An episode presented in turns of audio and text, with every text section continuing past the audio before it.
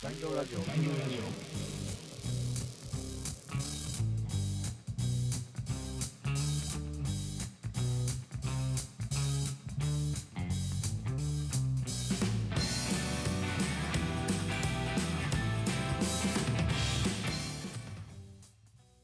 この番組では民間企業で働くパーソナリティ2人が組織働き方人間関係をキーワードに毎週一つのテーマを掘り下げてトークをお届けしていきます組織で悩むサラリーマンにとって面白いコンテンツを目指していきますので通勤中や昼休みのお供に聞いてみてください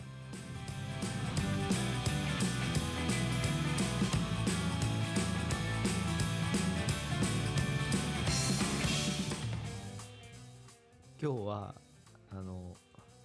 説得力の上げ方の話をしたいなと思っていて、はいはいまあ、なんかサラリーマンたるものこう社内で誰かを説得したりだとか、うんまあ、社外に、ね、あの営業してプレゼンテーションをして納得してもらうとか、うんまあ、コンサル界隈だったら、まあまさに自分たちの言ってることが正しいんですよっていうのを分かってもらうこと自体が仕事だったりとかもするわけで、そうだよねまあ、その説得力って、まあ、いろんな場面でもちろんキーワードになってくる能力なんだけど、うんついこの間あのあったことを話したいなと思ってて、んあの社内でこう倫理の書き方とか、うんまあ、どちらかというとこうプレスリリースの書き方みたいな文脈だったんだけど、うんまあ、今流行りのこう社内あの社内向け社外向けのオウンドメディアうんうんを作っていくにあたってみたいな話で、うんえっとまあ、記事の書き方を、うんまあ、プロのライターとか編集者の方からレクチャーを受けるっていう会があって、うんでその時にあの習った話が説得力を上げるためには、うん第三者に自分の話を言わせましょうおっていーうような話でなるほどで、まあ、簡単に言うとこう例えば A はすごくいい商品ですっていうのを言いたい時には、うんあの自分が記者としてあの A はとてもいい商品ですっていう書くのではなくて、うんあのこの領域に詳しい誰々さんが、うんあのこの A という商品がいいと言ってますっていう書いてある方が、うんあの一般の方は、まあ、普通の人は、うんあのいいものだっていうふうに単純にその書いた本人著者が言っているよりもそこに誰かがか言ってましたって書いてある方が説得力が高いっていう、うんなんかもうあのライター界でのセオリーというか、うんテクニックがあるらしくてでなんかあの、まあ、言われてみたら確かにそうだなっていう気がしててでもうん面白かったのがその例えばその A, の A っていう商品は素晴らしいですって言ってるのがうんどこどこ部長とかうんあのどこどこ社長とか、うんあんなに研究所の先生とか、うんうんまあ、そんなあのご大層な肩書きでないか人でも、うんうんあの誰かが言っていたこれをこの業界に詳しい誰々さんが言ってたとか、うんうん得体の知れない第三者だったとして も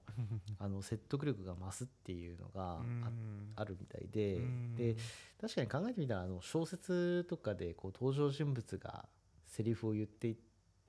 それはなんか、まあ、あの作家がい登場人物に言わせてるだけなんだけれどうんも、うんまあ、それはその作家からのメッセージとして載ってるみたいな。うんそうだあよのねゲーテゲーテがファウストにあの簿記は世界最大の発明だって言わせたとああかああいうのと同じようなその誰かに言わせることによるこう効果の割り増しみたいなも、テクニックって確かに考えてみたらたくさんあるのかなっていう気がしていて、うんうんうんだからその、まあ、サラリーマンの場面でもあの担一担当である俺が言うよりよりもあの部長が言った方があの効果がでかいみたいなちょっと違うかもしれないけれどああも。聞かれ方が違うよねそうだ誰誰が言ってるかああーのもしくはその言ってる本人がちょっと別の人っていう、うんまあ、レポートの中に引用で持ってくるとか、うんまあ、そういうテクニックってあのあるのかなっ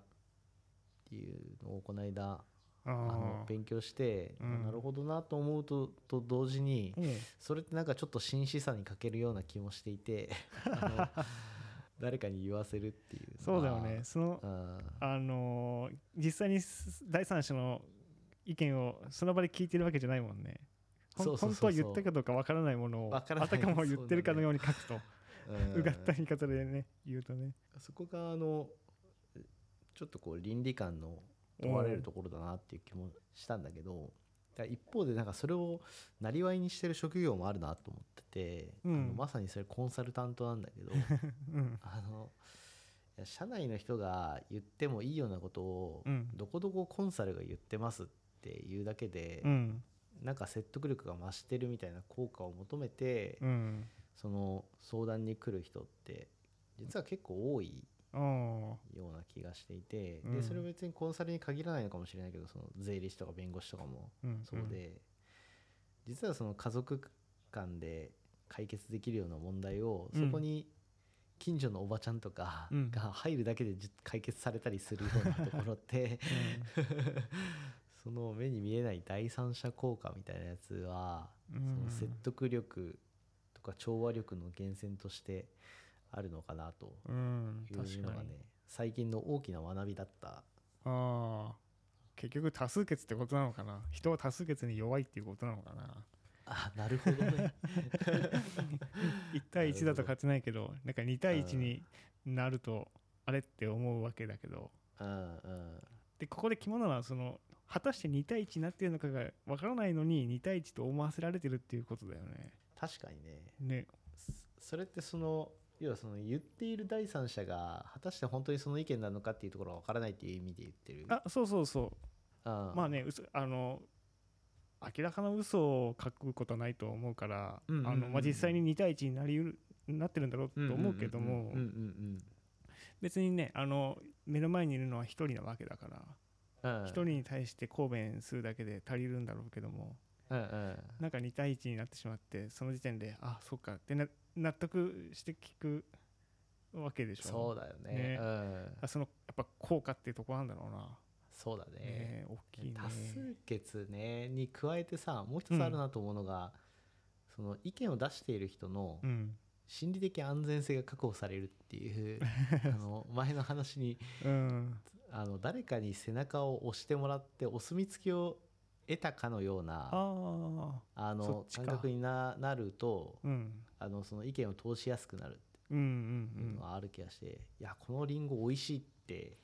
うんうんあの誰々さんも言ってますって言えるこう心強さみたいなものって、うんまあ、特にこう日本人の傾向なのかもしれないけど、うんある気がしていて、確かに聞いてる方もあうん、この人だけじゃなくてあの人も言ってるんだって思える とあのあそうだねじゃあそれでいいかなって話を受け入れやすいのはああーるのかなああそうだねそっかそっあか伝えやすくもなり多数今の多数決効果もあるというようなああそうなんだそあういうー効果を生んでるのかもしれないね。確かに確かに2人二人であのー納得し合えばいいのにわざわざ3人 目は持ち出してきて納得するっていう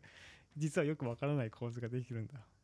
絵にすると面白 いね本当は3人目いないのに。そうだね。ああいやでもそのテクニックよく使うよねなんかあのよよくあるシーンなんだけど、うん。上司とか偉い人に何かを説明するときに、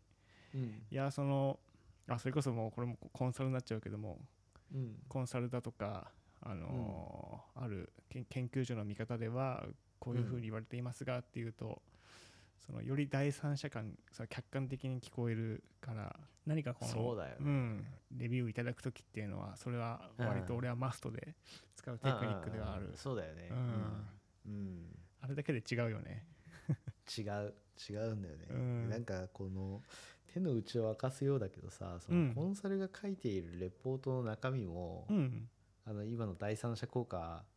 大量に使われてて、うんまあその書籍の引用もそうだし、うん、あどこどこ専門家にインタビューした結果みたいなことがおうおうやたらと書いてあったりとかおうおうするわけなんだよね。あれって本当にインタビューするの、そのそのするする音のためにあ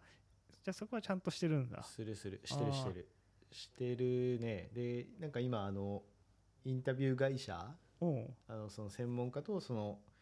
インタビュアーとインタビュイーをつなげるビジネスをしてるあ会そうい社うののがあるんだそうその会社のその上場の報告書とかを見ると、うん利用者リストみたいな、あうんのたくさん利用してる利用者の上位5社みたいなのが名前が出るんだけど、うんうん全部コンサルだったりすおる。お だからコンサルはなんかそのなんだマッチングインタビューマッチングみたいな会社の、うんもうものすごくたくさん使ってインタビューしまくってるっていうのが、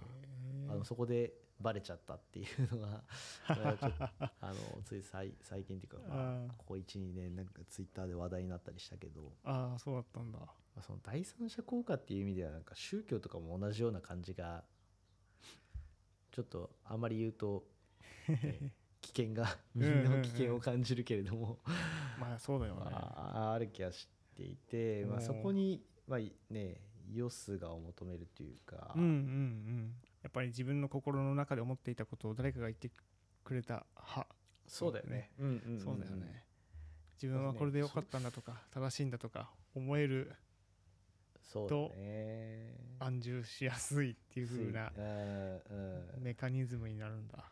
考えてみると読書とかもそうだよね。自分がこうなんとなく考えてたことがうん書かれてると、うん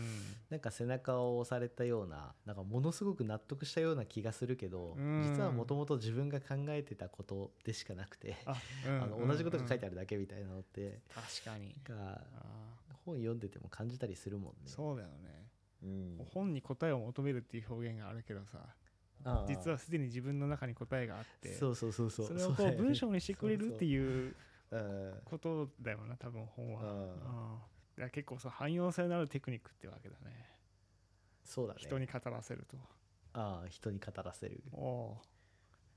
いろんなところでつた使えそうだなーあーいっぱい使ってこうかないやうちの奥さん言ってましたよ人によって使いたくなるこのビジネスに詳しいうちの妻が言っていました あでもこれだけでなんかあれだね あの急によ弱弱くなっちゃうか あそうかなって思っちゃうねなんでなんだろうやっぱり第三者を選ばないといけないのかもしれない